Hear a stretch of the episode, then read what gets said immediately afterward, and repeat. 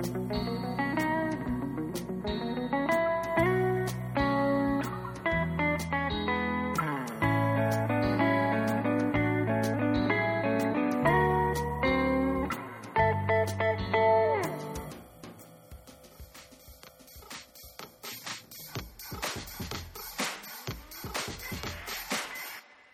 and welcome to another episode of What a Waste of Time. I'm Jim Woodall. I'm here with my good friend Callum, Hi. And uh, today we are going to be discussing um, the movie adaptation of Donna Tartt's The Goldfinch, uh, and I guess whether or not it can be fixed. We didn't like it. Um, Neither did the five other people who went to see it. uh, so I'm going to start the timer. Okay, so um, this is sort of a sequel to uh, an older episode of podcast we did where we discussed the book, uh, The Goldfinch, and sort of uh, really that like snobbery related to the way some people review that book. Uh, we both enjoy the book quite a lot, um, and then they made a film, um, and uh, w- we did not like the film. Um, Callum, like l- loosely sum up what the story is about. Um, so a boy called Theo Decker um, is going to the Metropolitan Museum of Art with his mother in, I think it's well like the present of the the twenty early twen, early two thousands. Um, at that point, the book exists in our world, and then there is a fictional attack that did not happen. Um, at, on the Metropolitan Museum of Art, while he is there, there's a bomb. A number of people are killed, including his own mother. Um, during the sort of post-explosion uh, confusion, Theo's trying to get out of the museum. A a man whose first name I'm blanking on, but his surname is Blackwell, um, gives Theo a ring with the name of his business, Hobart and Blackwell, on it, and then points out what Theo thinks is well, he thinks what Theo thinks the man is pointing at a painting that's in the room, uh, which is a painting called the Goldfinch, um, which is a real painting, and Theo thinks the man is saying, "Take the painting to this place where I work, which is Hobart and Blackwell." So Theo takes the painting um, and steals it, and then the book is about Theo's childhood and then also moves into his adulthood and the consequences of both the death of his mother and his choice to steal this incredibly valuable painting. Um, that's the, that's like the dust jacket version of Yeah. what happens. Um, I think that it's another way of putting it, which actually uh, Michelle Obama of all people uh, reviewed the book, um, which is an interesting review. Um, and she summed it up much more nicely, which is a boy who is once broken by the death of a family member and is broken further by his own greed, Yeah. which I think is basically the because the choices Theo makes later in life are pretty Yeah. unpalatable. Um, and it's it's I think it's fair to say that it's it's a pretty difficult book to adapt Yeah, uh, into film. Um, and I, I I'm curious to see how, how much you agree with my assessment as to why. Um, but I think a, lot of it has to do with um, film, the way film narratives are generally structured, unless the plots are very very simple.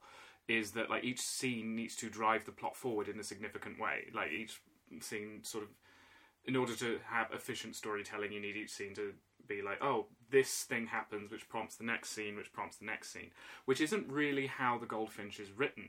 Um, I think the way Donna Tartt writes a lot, I, I think the same is true of her other book, The Secret History.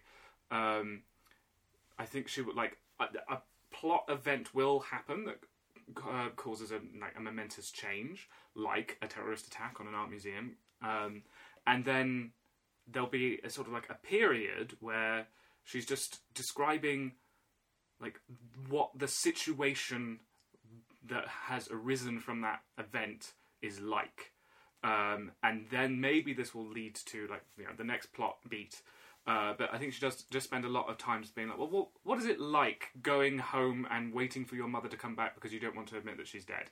Or what is it like um, living in Las Vegas after your life has just been uprooted by your um, shit of a father coming back into your life. Um, and I th- think that is that works very well in literature because you can spend as much time as you want, and also these are all interesting situations. Uh, but like part of the problem of adapting that into film is that it, it's I think it's much harder to sort of sum up um, the mood of a situation in a time efficient way.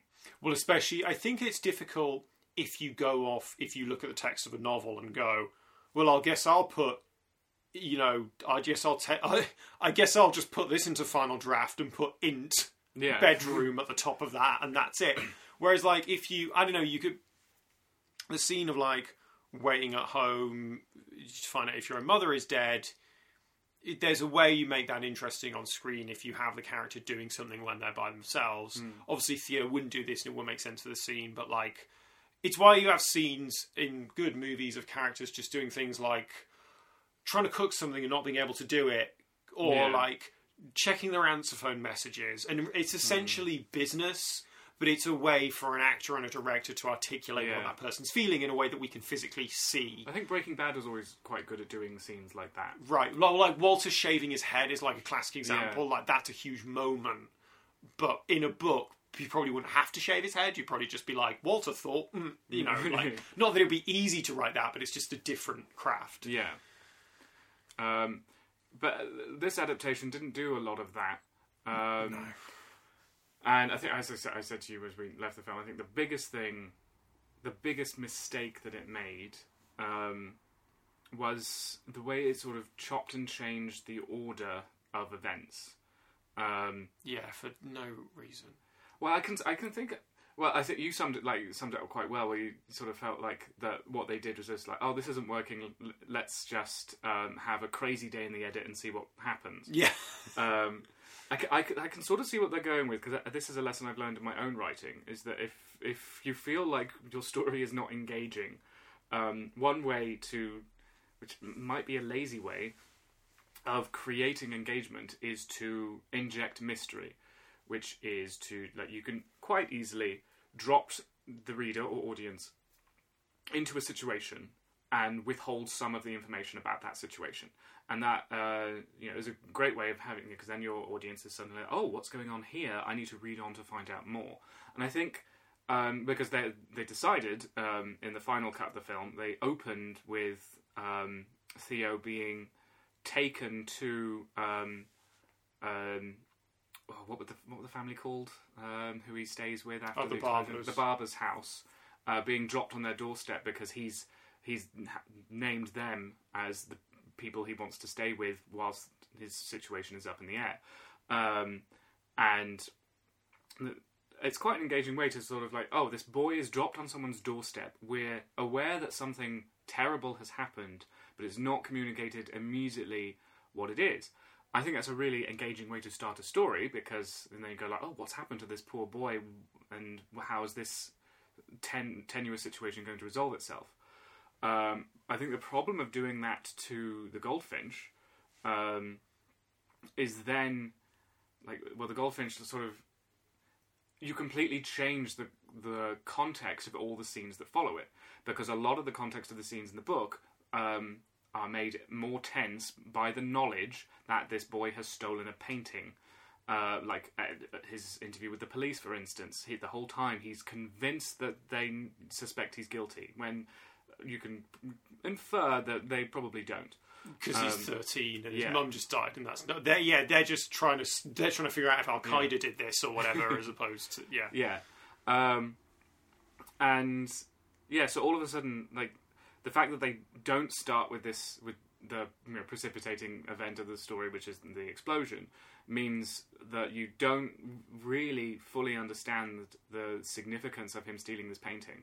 Um, especially since they don't reveal exactly how it happened until like halfway through the film, um, and it's not really a revelation because this this scene with um, uh, Blackwell um, you know, is like works in in the book pretty well because it's just like it's disorienting and confusing and like oh what's going on and how how like and then you see, oh, that, that was a stupid decision. What are the consequences of this going to be? But because it appears in the middle of the film, it's sort of treated like a revelation. Like, oh, this is how he got the painting. But by that point in the story, we don't. It doesn't matter how he got the painting anymore. Yeah, I mean, it's like now I think about it, it's a bit like if you'd had Lord of the Rings, but just the, the film called Lord of the Rings, but never mentioned the ring at all. Mm. They'd just been like, Frodo, you got to go to Mordor. Like, talk about Leia. And Yeah. then there's like loads of wars, and Frodo seems really strung out and tired all the time. And then at the end, they were like, "Why was Frodo so?" Oh, it was that ring that he dropped in at the end. And it's like, no, because because even in the Goldfinch, they sort of, I think they she literally used these words at some point, like the painting is treated in Theo's mind as almost magical. Like it is this item of which is it's the cause of all the bad things that have happened to him, but he also can't let go of it. And to not have this like anchor for all this other stuff that happens in this very dense book to not be there in the narrative is a like it does feel like a decision that came out of crazy day at the edit. It's also like I think one there are so many examples uh, in in filmmaking in general of directors looking at things that directors 20 years ago did and looking at it on the surface level and being like well if I do the surface level thing my movie will be good like that movie. Hmm. So if you look at movies from like 90s and very early 2000s like I don't know like Pulp Fiction or Mulholland Drive yes they are in a funny well is Mulholland Drive in a funny order? Let's not do those seven podcasts. But like for the sake of argument, like Pulp Fiction and Mulholland Drive are in odd or like strange narrative structures, and they don't follow traditional narrative structures. However, on a plot level, but the emotional arc is exactly what you'd expect in, in a normal story, where it's like there's a beginning, middle, and end, and like the audience is taken on that journey, even if it's through the course of multiple characters. There's a really concrete, planned emotional arc that is best served by the narrative being chopped up. They didn't have Pulp Fiction in order and then go, oh, well, this is dragging a bit. Yeah. Let's just chop it all up. Like Yeah. Pulp Fiction was built that way. And like, can you make big decisions in the edit and change your mind? Absolutely, but you better like do all the work to make your movie fit that new structure. And they didn't. They just took a Yeah. story that wasn't really working as a linear one and was probably, I imagine, they probably had like three and a half hours or something mad. And then they were just like, oh, well, we've got to make it shorter. Hmm. Uh, Yeah, I sort of like if you're going to reveal um, information that you've withheld like halfway through the film, like Pulp Fiction does, um, it needs to be like a revelation. It needs to affect that emotional journey in a significant way. Right. For instance, the, in Pulp Fiction, revealing that um, Jules and I'm going to say John Travolta and Samuel L. Jackson because I've forgotten the names of the characters, but revealing that those two characters are in the diner uh, halfway through the film right. when the scene that we've were treated to at the beginning of the film is about to take place changes your understanding because first oh we just saw a robbery at the beginning of the film and then knowing oh these gangster hitmen are in the diner that's not going to end well that's, Right. that's that's that changes your emotional journey whereas like telling like why Theo stole the painting halfway through the film doesn't change your context um and or your understanding of all the scenes that preceded it and uh, what is going to happen next it's just like oh I guess that's why yeah, it's just it, which is what the movie felt like because it was. Uh, yeah, so the arc, the rough arc of the movie is that um, uh, we see Theo's childhood in New York after he steals this painting. Uh, is with the Barbers, who are the family that Jim just mentioned, wealthy Upper West Side family. Um, he is then tracked down by his estranged father, who takes him to live with Vegas with him um, where he meets his life. And in Vegas, he meets another kid called Boris, who features very prominently in the narrative after that. And then following that, we see Theo's life as an adult. And we see some of his life as an adult in New York, and then Boris comes back into his life. Um, and I, we should probably put a disclaimer for spoilers at the start of this Oh, podcast. yeah. yeah, yeah. Boris comes back into his life. Uh, the painting is gone for reasons I guess we can go into when we discuss those specific parts. And then they have to get the painting back. And then it enters into a sort of crime heist thing for the last part of the narrative. Um, and yeah, that's the that's kind of the overall arc of the thing.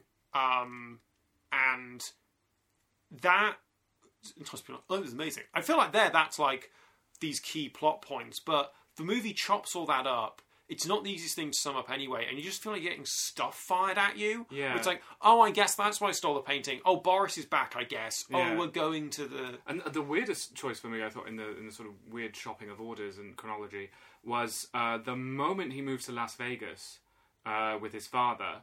It jumps ahead to when he returns to New York. So it's like you've just been told he's left Las Vegas, and it doesn't doesn't tell you how he came back to New York because that's for later. It's just mm. like oh, and he's he's in New York again. And by the time you like you're, you're still just thinking like what, but, but and there's been a time skip, so you you- already you're having to do the mental gymnastics of oh, this is Theo, and he's still in New York for some reason, and so is Pippa, even though she moved away.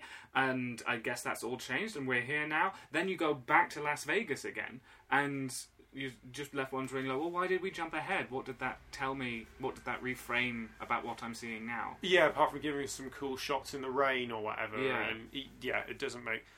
I also just think there are there are these big structural problems with the movie where it does the classic thing of feeling too long but also not spending time on any one thing. Hmm. There are also just so many smaller problems in terms of casting, performance, aesthetics are a huge problem with the movie. I feel like this movie's stance on the material is this book won the Pulitzer Prize. Yeah, absolutely. And that is it. It has that, and that that it, it looks like a oh, this is a great literature film, right. um, and I don't want to say like. I think we did a, a pretty good job in the last uh, episode we did about the goldfinch, being like, we understand the goldfinch better than literary critics. yeah, Um, but there is, I think, there is a truth to that where it's, um, like it, it's not, you can't, it's not like other like sort of classic pieces of great literature. It's the, it's, it's just the tone is different, and yeah. I mean, I think one of the things that was interesting, which I found, which I haven't put two and two together on, but found out was, um, there have been in think in the past forty years. There have been two Pulitzer Prize winning books that have been adapted into movies that were successful at the box office, um, and both of them star Nicole Kidman. So cl- who also stars in the goldfinch if you haven't seen it. Exactly. So clearly, the ration. I, I mean, because I feel like the cast feels quite thin considering the prestige the book had. The two Yeah. people you look at and go, "Oh, cool," them are um, uh, Nicole Kidman and Sarah Paulson. Yeah, And I feel like what must have happened is that everyone went because it's generally says to be true. You can't really. It's hard to sell prestige literature adaptations now, especially when they're big and expensive. And they went, "Who can sell a prestigious literature movie?" And then Nicole Kidman went, "I can sell a prestigious literature movie." I mean she can. Exactly, and they went, great, let's get Nicole Kidman on board. And then every other actor went, I can't sell a prestigious movie, and then didn't do it. Sarah Paulson in interviews has apparently talked about how she basically desperately, desperately, desperately wanted to play Xandra from day one, and the moment the book came out was hassling her agents about it. That's why she's in it. Um, the only other person I can think of is Jeffrey Wright, who played Hobie, who Who was one of that was our favourite bit of casting. yeah, no, he's great in it, and he's the one where I was like, ah, good. But also, Jeffrey Wright's not quite on the level of Sarah Paul. Like Sarah Paulson's massive from TV. Nicole Kidman is hugely famous. There's everyone else is just like, oh, it's nice to see them, but they've not got too much to do, Yeah. or they are just not great, like Ansel Elgort and a lot of the other people. Yeah, and the, the film does also well. The, the story presents this problem in that uh, two of our most significant characters, who are Theo and Boris, uh, are introduced as children, and we meet them later as adults. So that means you already uh, means oh, our main characters are going to be young actors, and it's harder to find good, famous young actors, which is probably why they cast Finn Wolfhard. Even Oh, though- of course he's yeah he's the Yeah. other big person, but and I don't I don't want to be too hard on him because he is a child. Um, but uh, and and Boris is an extremely difficult role to play because um, he's like to play him Russian is wrong because he's from he's moved around a lot as a child and has a very distinct accent. Um, but it's which is difficult to place and, and it- arguably doesn't exist. Well, like it does on like the on like two expat children who've moved around a lot, but like the odds of one of them being an actor is pretty slim. So, So yeah. so that, so Boris is very difficult to play, and why I didn't I- I didn't wasn't particularly inspired, let's say, by Finn Wolfhard's performance. I don't bear him any will to that because that is a difficult role. But then also the fact that we we introduce these characters as children and then we have to reintroduce them as adults, which means uh, both the main characters you need to get um, two actors to play. Um, and neither of those like they um, are going to be for the duration of the film, so it may No. not be very attractive to actors. Well, if you structure it the way this movie did, where a significant part of the movie is devoted to the childhood, because Yeah. any actor's going to look at it and go, "Well, I'm not here for very long, so why am I?" And again, I feel like that's why Ansel Elgort did it because like prestige is not something you think with Ansel Elgort. Hmm. So I feel like that that's how they got him, as opposed to someone who frankly has a little more personality. I've seen him be good. He's good in Baby Driver, but that's like a, so- a strong silent protagonist type hmm. role as opposed. And Theo is not that. Yeah. and so yeah, it's a Yeah. really difficult one. Um, yeah, I do want- like, and speaking more uh, like how, the way I mentioned about how um, this book is about uh, spends a lot of time exploring situations. Um, I think the problem with then translating that into narrative, well, well sorry, into a film narrative, um, which I, I can see quite clearly in the way they structured this film, is that it's it's quite difficult, I imagine, to um, to filter the events of the film with what's essential and what's not. Um, and I feel like there were lots of moments um, in the film where it's just like uh, paying lip service to something that happened in the book because it feels like, well, we're trying to set a mood here, and so we need to show this important thing that happened, even though that thing isn't necessarily consequential in terms of the overarching narrative. Uh, for instance, uh, the one thing that really sticks out at me is um, yeah. So there's an um, they in the book they discuss a lot about um, Boris and his sexuality and how he uh, always seems to be lusting after um, women that uh, Theo has doesn't understand why he would. Uh, there's a whole plot about his him getting a girlfriend and then having less time for Theo. Uh, and uh, one the plot that the film picked up on uh, was um, when uh, the, the way Boris speaks about Xandra because Boris thinks Xandra is really hot and kind of is really nice to her and kind of fancies her and I think at one point asks Theo like how Theo would feel if he had sex with her. Which, in Um, fairness, is like the kind of thing that braggadocious fourteen-year-olds do. And I, I, th- I think I think that's just that is all because it, does that, it doesn't go anywhere. It's just all setting the scenery. It's all character. It's all like tells you about Boris and Boris's relationship with Theo. Um, and but w- translating that moment into film, there's just one short moment where Boris is looking at Xandra sunbathing through the window and tells Theo that she's hot. Um, and and seems to be like lech- lecturing after her, and then it's forgotten about. And in in the film, that comes across as like, well, what was that for? That didn't go anywhere. Um, that's never referenced again. Why did we spend that plot beat on that? Well, also that, and also the plot point. The plot point that they choose not to capitalize on is like the sexual relationship between Theo and Boris, Hmm. because it says in the book that they like sort of experiment with each other, and that, and then they also kiss in the movie Yeah. and in the book. And in the book, that comes across as like, oh, there's like something going on between them that is, you know, like more than just a friendship. And even though like those lines are blurred, not binary, but you know what I mean. Whereas like in the movie, it kind of just comes across as some like Sopranos bullshit of just like this is a big meaningful moment, so I guess we're gonna kiss, and it's just Yeah. like no, that could have really been something which I kind of wanted to come back to in like how we fix this, Yeah. but I was like, you had the characters there to go further with this Hmm. because like arguably that their love story is the greatest one in the book and so yeah that's I don't, Well, if you want to move on to how we fix this, um, sort of my exercise that I sort of set for myself after leaving the film is, um, which I think is different to your exercise. Yeah. Which your exercise is probably going to be more successful. uh, mine it was it was just wondering, is it possible to take that film in its completed states and re-edit it to fix it using only what's already there? Um, and I could definitely see like like because I I think one of the as we've said the biggest problem is the order that it structures its narrative, and I think you can definitely improve it by uh, giving it a more chronological order.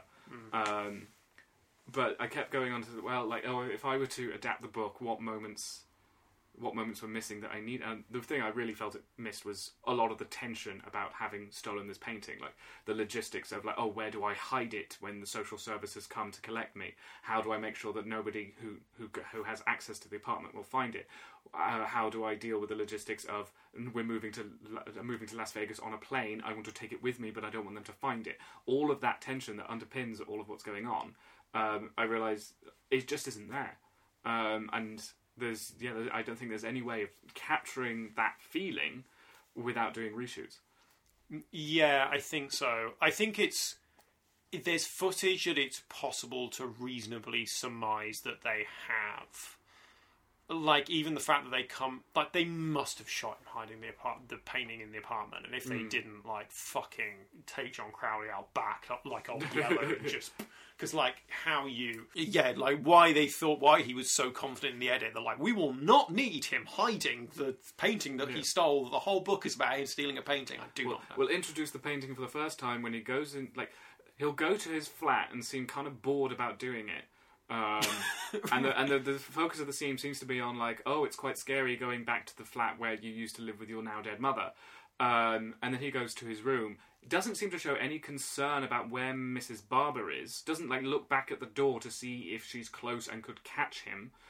Then finds this distinctive yellow bag where the painting is hidden, and takes the painting out. And that's when we first learn about the painting. And we're supposed to infer.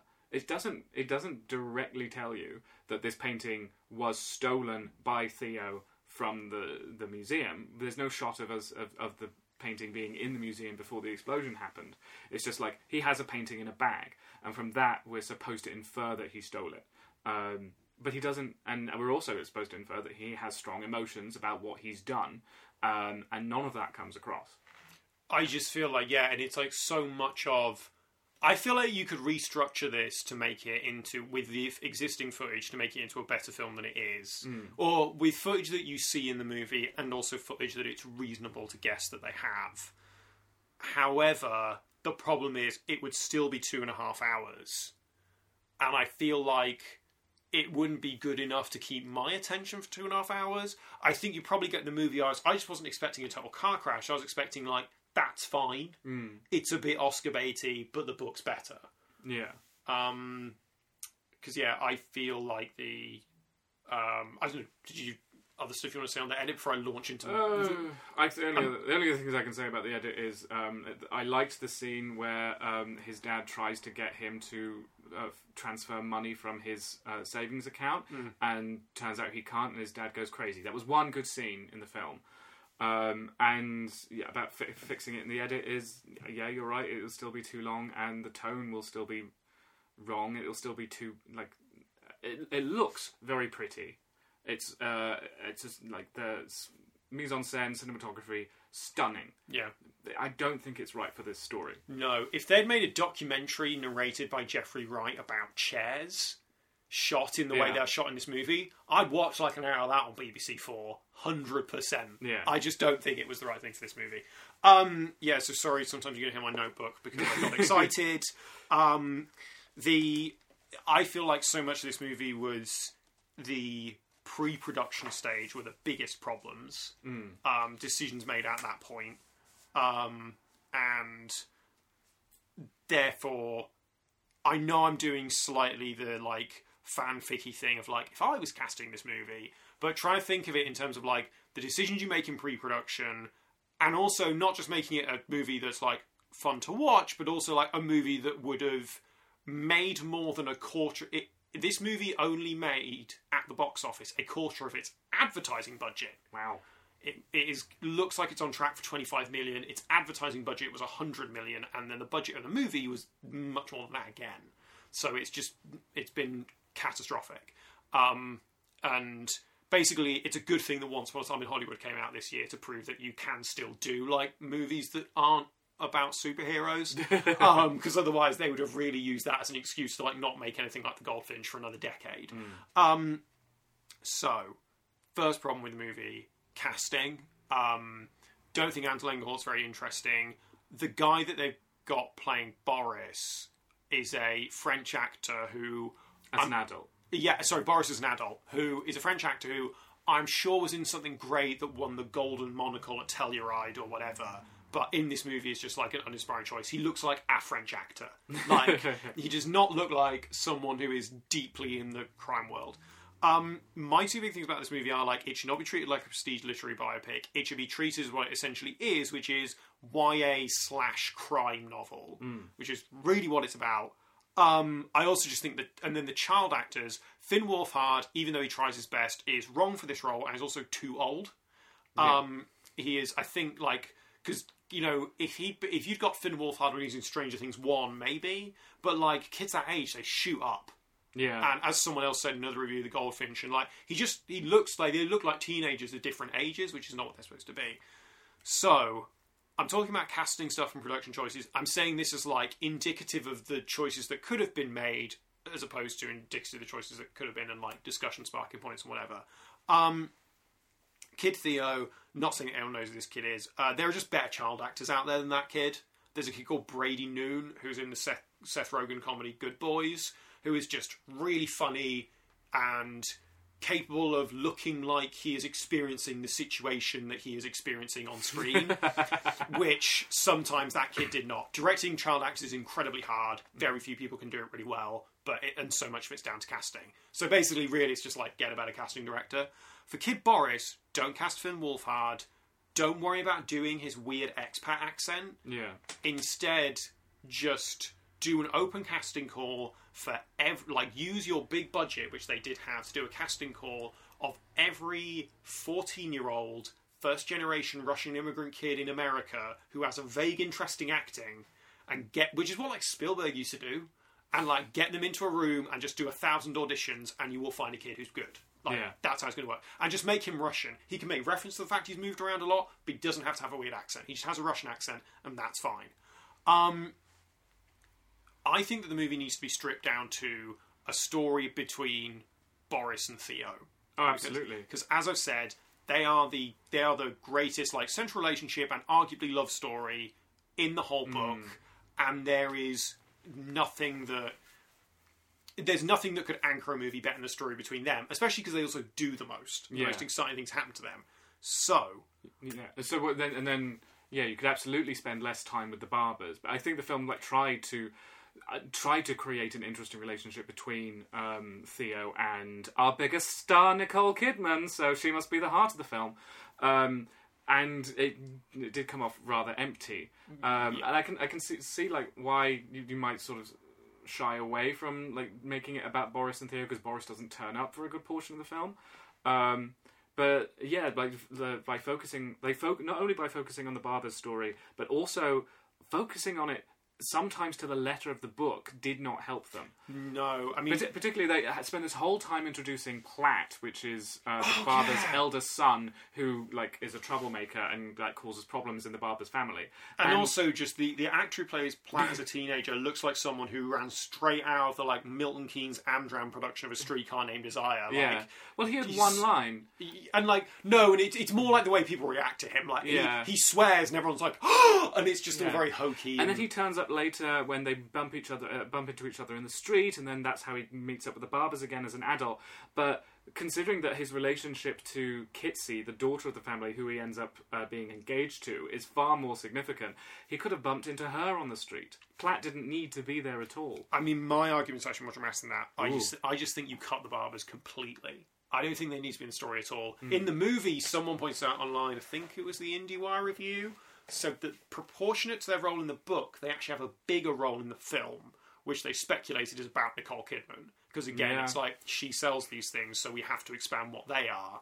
Um, and like she is good in it. Um, so also like Ansel Holtzman is my casting choice for the adult Theo and the young. My casting choice for Theo, I initially would say someone like Evan Peters, who is a he played the most famous thing he's played. He played Quicksilver in the rebooted X Men movies. Oh yes, Um, but he's done a lot of interesting TV stuff, and he did American Animals, and he's got that kind of like manic edge that you think you need the adult theatre to have. Then I thought of some obnoxious David Fincher stunt casting that I actually think would have been good. Daniel Radcliffe. oh, You would obviously have to have him nickname not be Potter anymore. Um, So that's not not Daniel Radcliffe. He, Yeah. he can still keep that nickname. If you're not Yeah. familiar with the book, that's uh, what Boris calls um, uh, the main character Theo because, Theo, he, yeah. he wears glasses and yeah. is white. Exactly. Yeah. And so when when he meets him, he's like, "And oh, you look like Harry Potter." Like have him call him Decker or shithead or whatever. Just like change his nickname. Um, because I don't know. Like if you looked watch stuff like Swiss Army Man, like Daniel Radcliffe can definitely play the character, which is essentially a drugged up art dealer. Yeah. And then for adult Boris, Adam Driver. Yes. because as an adult, like it's meant to be someone who is Boris is meant to be scary as an adult. He's meant to be someone who towers over Theo, and he's also got to be someone who has great chemistry with Theo. Hmm. In the underrated biopic, What If? Daniel Radcliffe and Adam Driver play best friends, and they have great on-screen chemistry together. Um, they do. There are some like really good dramatic scenes within the movie. They also have a hilarious height difference. Um, to the point where it might almost be a problem with this, but I don't know, just Tom Cruise it and put him on a box or something. But it's like Adam Driver towers over Theo and also fits the physical description of Boris. Yeah. So therefore, you basically have a movie where the pitch is take the prestige biopic thing off the table. You have a movie, um, a movie about queer art thieves played by Daniel Radcliffe and Adam Driver, Yeah. and that is the. I hope you understand queer isn't gratuitous, but it's like No, no, that. yeah, no, totally. That that's the relationship that they have. I would watch the fuck out of that film. Exactly, and so it's like, and then so it's like, okay, you get Daniel Radcliffe involved in it because you know you make sure he's got some glasses that aren't round, and apart from that, he'll be up for playing this role because drugged up art dealer. The way you get Adam Driver to do it is you get an interesting director who's not John, John Crowley. Hmm. I don't quite understand why he was picked because his last movie made forty million. It got lots of awards, but it wasn't a huge film. So you get someone like the Safdie brothers, who I showed you the trailer for their movie, who are crime directors. They do very like New York kind of crime films, but like they're much more recent and updated. Actors like Robert Pattinson and now Adam Sandler have both done Safdie brothers movies to do something like cool crime.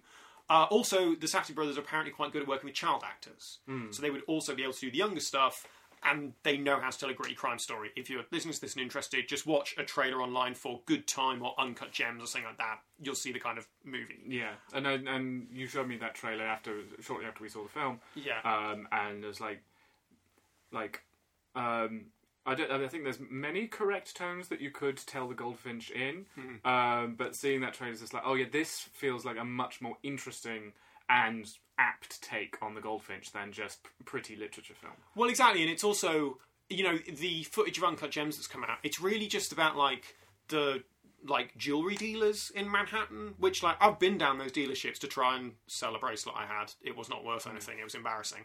Um, but like it, they're not as scary as that trailer makes it look. It's just like knowing where the interesting stuff is and knowing how to shoot something and And I think it really does come across in in the film we did get um, that uh, whoever was not necessarily the director, but the the creative team were not very au fait with that world because like like it really stuck out um, whenever the the teenagers took drugs because it was like, oh look, a drug, and they are doing one. Look Yeah. at that. Oh look, they've done another drug, um, and especially since what I one of the things I really like about the about the book is that like the whole Las Vegas like section sort of passes in a sort of haze where you, like like every day sort of seems the same um, and and they sort of meld it together. And then towards the end of the film big spoilers end of the story um, Boris um, sort of they, they meet up again and Boris reveals that actually he took the painting and the,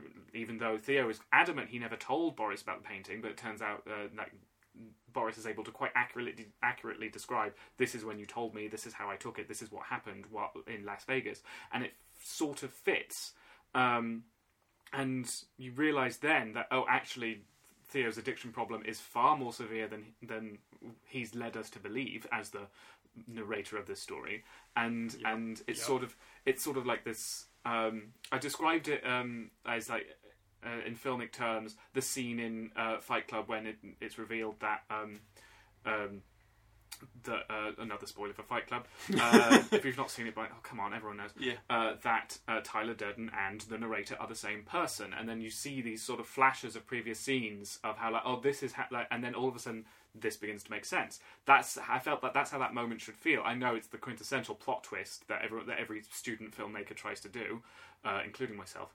Um, but it's it is that the way that moment is played in this film. is just that like oh like he just tells him, and it doesn't feel like oh Theo, your perception of yourself and your own history is actually skewed in favor of you thinking well of yourself. And also, that's that's never really explored in the book. I mean, there are so many things that aren't. First of all, Theo, just Theo or Boris, never look like they're on drugs, despite the fact it's very explicitly said that they are. But they both have substance abuse problems.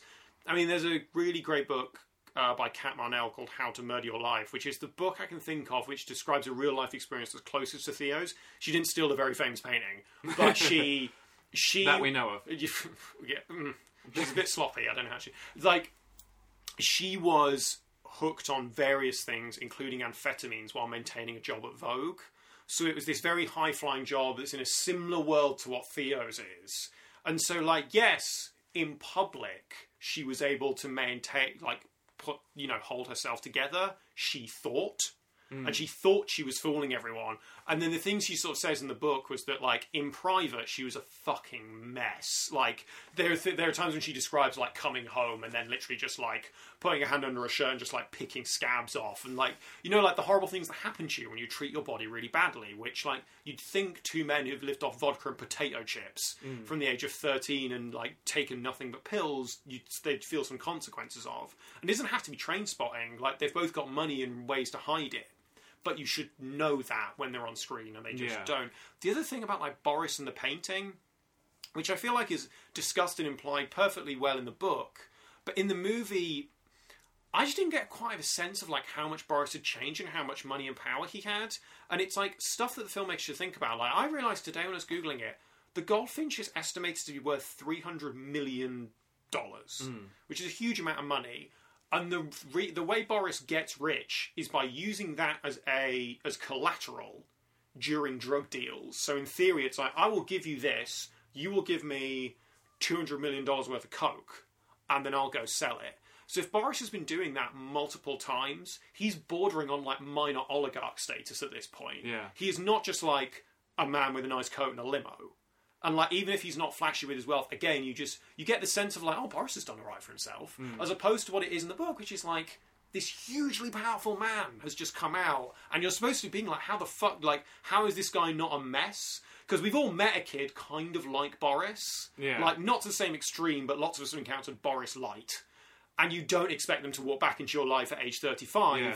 being a millionaire. Well, especially because in the book, um, Theo gets a sense of the uh, the um, the way that the goldfinch is the painting is being used in these drug deals because um, he like reads like um, newspaper articles about it where it's being Right. speculated that oh this is the go- and the whole time he's like haha that's not true because the goldfinch is in my uh, lockup downtown um, to, and then but then which is another reason why when he speaks to um, to um, Boris and Boris reveals that no I have the painting. Uh, all of a sudden it's like oh he fucking does.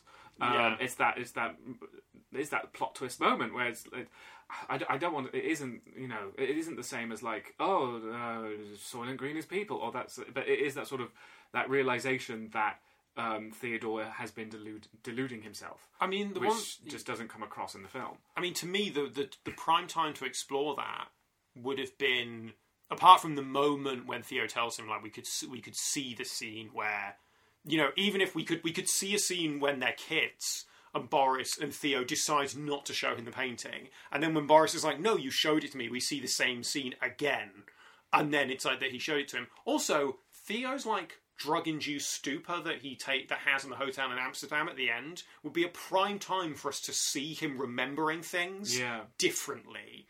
Like you know whether it's the whether it's like scenes with his mother, scenes with Kitsey, um, or you know like Manny or sorry Manic Pixie Bomb Victim as it was played Yeah. out in the movie, or stuff with Boris. Like you could, and then that will make those scenes interesting, opposed to just like ooh I'm in Oh, the bath, yeah. or That's the thing. It was just like, oh, and then he goes on a. Dr- yeah, that's how the, the story sort of played out. It's like, oh, and then he went on a drug fuel bender, but then Boris turned up, and and you're like, even though that isn't that isn't really how it plays out in the book to have a scene like that where in his drug fueled bender he remembers everything as it actually was. That's not how it happens in the book. If that did happen in the film, that would be speak far more closely towards the theme of the book and the f- the feeling of the book than the film actually does by copying it to the letter.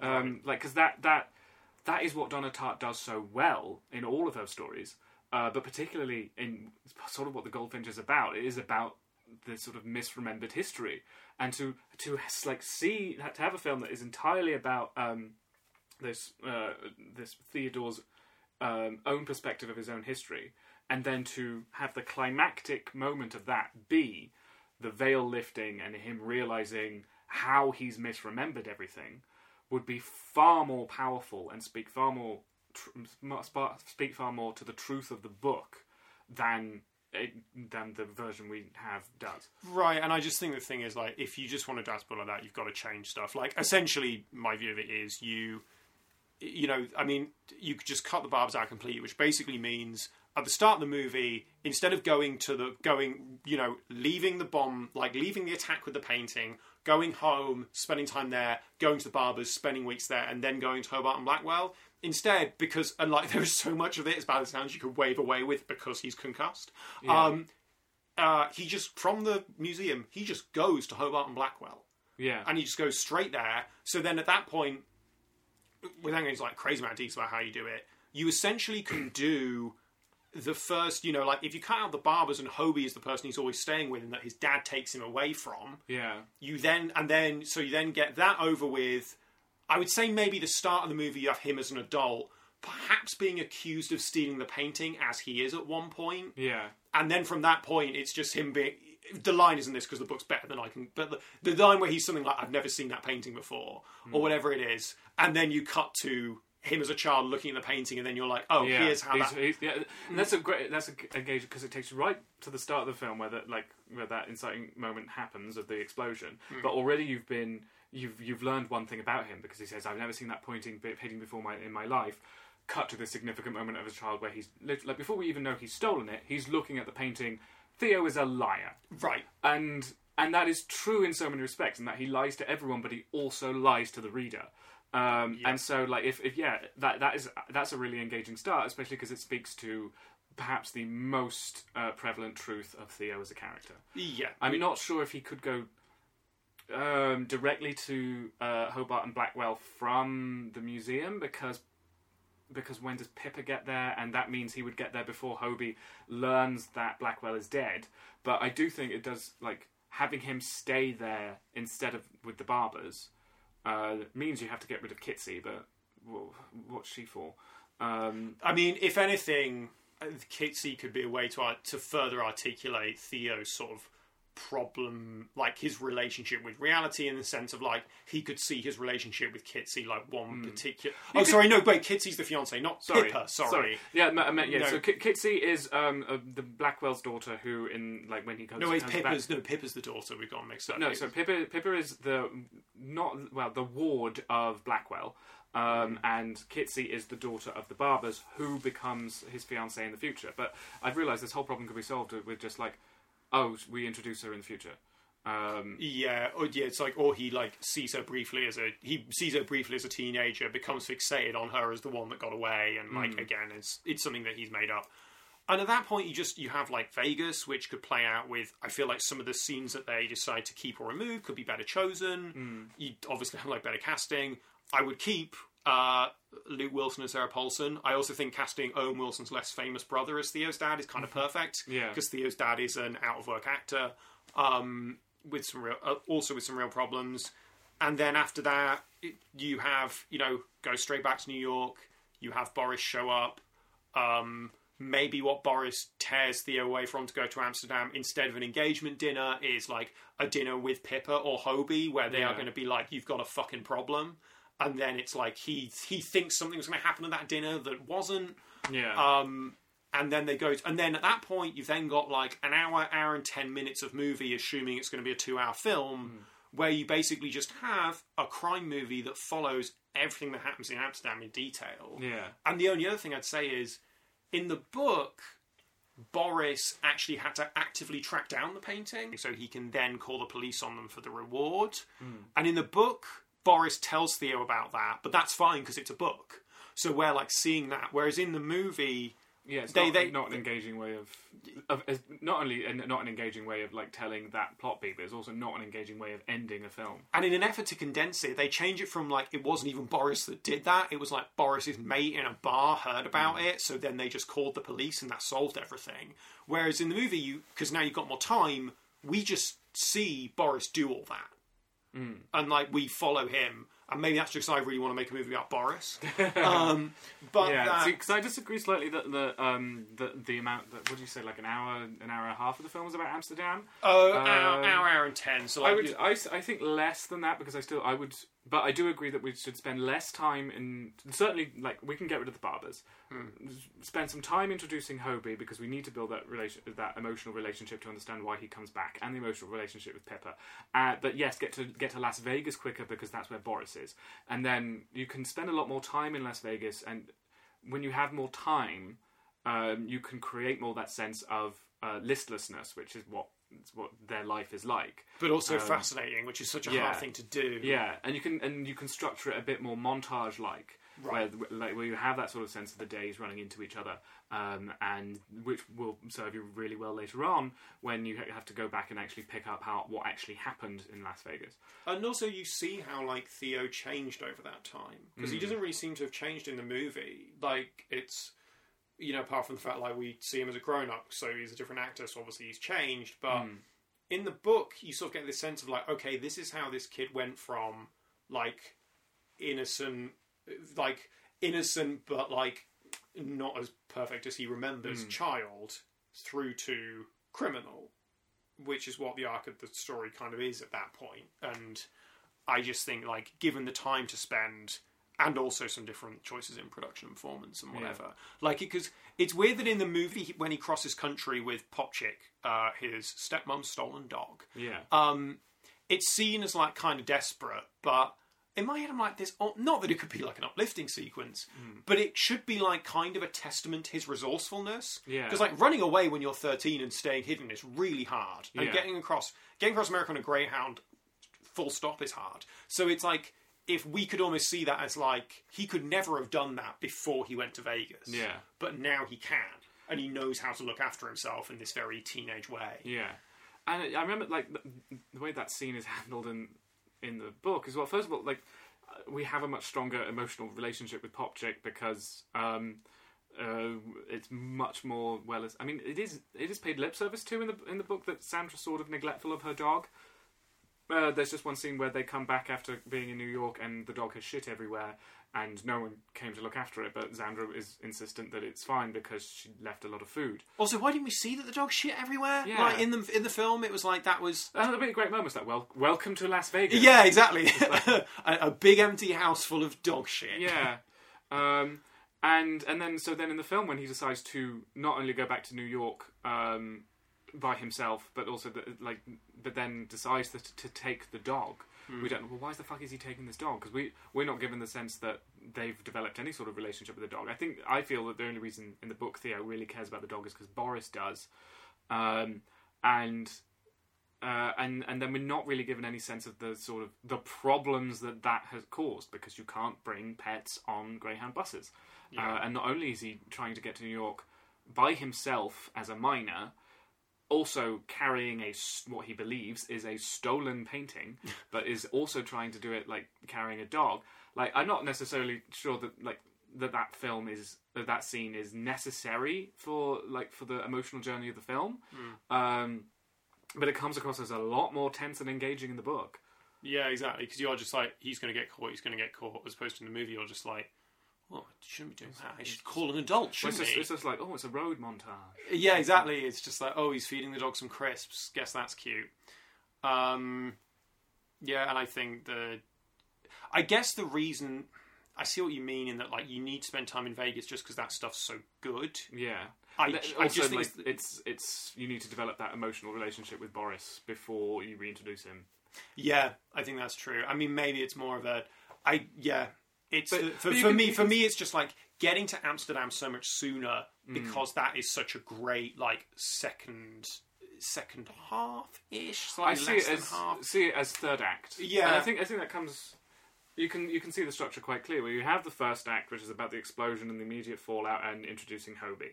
Then you have the second act, which is uh, first half of the second act is Las Vegas.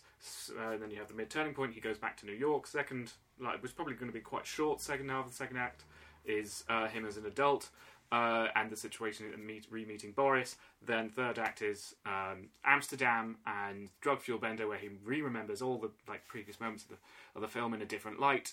Um, and then yeah, there you go. That's a that is a a much simplified version of that story, but a version of that story that speaks to the emotional truth of the book and is much easier to commit to film. and with good actors gives you time to actually so much of what is like it gets to the core so much of like what the book is about which is like the relationships between objects and people and memory and how we obsess over things. And that story leaves articulates and leaves room for all of that stuff. The only other plot point that really stuck with me well, the two things. One, when Theo ODs, or like sort of ODs, and like Boris has to save him.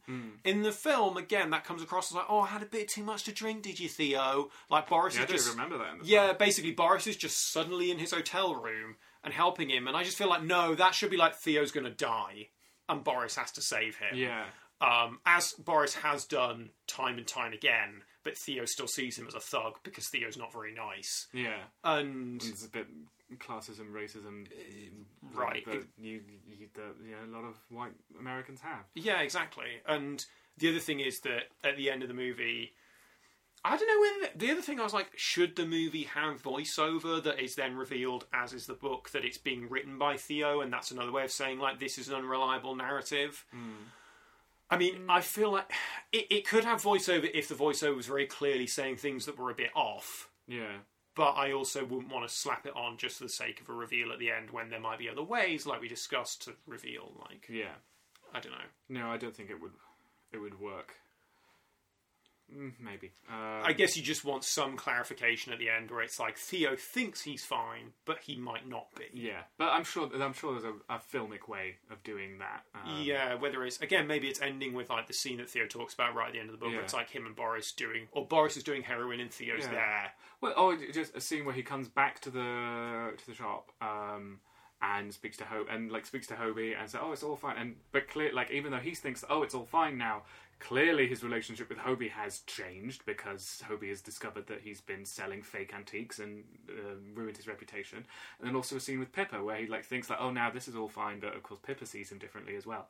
Um, just Yeah. the scene where it's like, oh, like, and yeah, that's another emotion. Emotional speaks more to the emotional truth of the book, where it's that he comes back and thinks, oh, everything will be fine now, and it turns out, no, actually, you're not who you think you are. You are worse than Boris. Yeah, Um, and these, you had fooled not only yourself but all of the people you cared about. yeah, and it's like he sort of he because the book ends with him having to use the reward money from returning the painting to give all the money back to all the people that he robbed, and he's like, "Well, this is a nice jaunt around the country," and I'm, I'm sure it's humiliating for Hobie that you have to do this, and yeah, especially like how the film ends with like in his drug fuel bender he sees the face of his mother which hadn't been revealed in the film up until that point. Um, and I had actually quite enjoyed that they hadn't revealed it and then when they did I was like oh okay so that's what his mum looks like. I imagine I'm like imagine he looks up and sees like Rorschach's mask or something and like, oh my god. Like that would might have been a better twist. Um, and then and then it goes back to what really ought to like ought to have been the first moment in the film. In the museum before um, the explosion has happened. Both um, Theo and his mum and Pippa and Blackwell, um, uh, both groups, um, stand in front of the goldfinch and look at it, and that is and that is a hugely significant moment in the book because that is when he first sees Pippa. They like make eyes at each other, and it's a pretty male gazy moment. But it means the next time we see Pippa, like their, we understand a lot about their relationship. Where like they have had felt this sort of um, you know juvenile attraction towards each other, and now they are linked by this event. Um, and the first time we see Pippa in the film is when he meets her for a second time. We don't know that he saw her at the museum. We, we just learn because she was it, like she's still injured from the explosion, that she was there as well. But we we don't know that they have any history together. Well, it's also that like we don't get the sense that, especially as adults, Theo is projecting onto Pippa because I feel like that's a, there's an interesting article saying about that's like kind of a theme in Donna Tartt's books, where basically someone's saying like Donna Tartt never writes fe- well has what I mean people say she never writes female, female protagonists. A third of her books, one Yeah. of three, have a female protagonist. Ah. Um, but the it basically it does her books ha- it's a history of like men projecting things onto women Yeah, and I didn't really sense the director was again like we understand it better than John Crowley. I didn't really get the sense the director was picking up on that. I just was like he, his description of Pippa was like nice girl, like it was you know wishes she could do violin again. Um, I, I and like I just think just have Pippa like know what's going on more and that and also just have again like I don't know there are so many people who could do it but just like a more interesting actress and twist the role to be like Pippa is just not really into Theo yeah, and that's one of the problems like cares for him deeply as a friend or relative kind of but not in that's our time.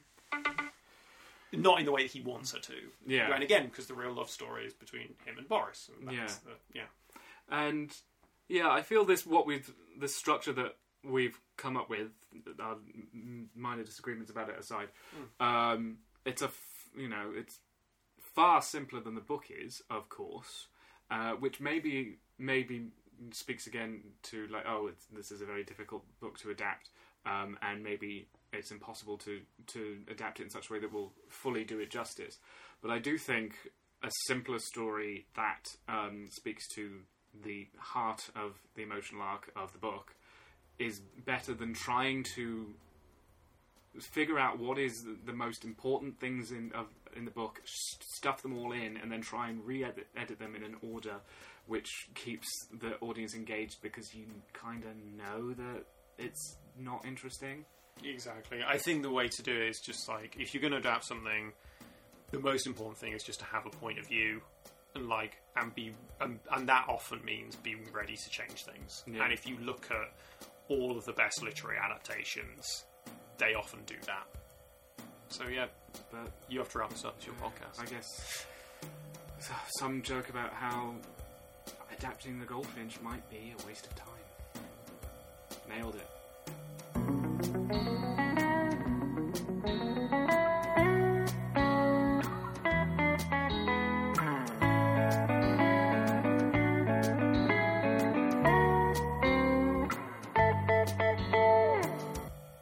A Waste of Time featured the voices of me, Jim Woodall, and Callum Smith.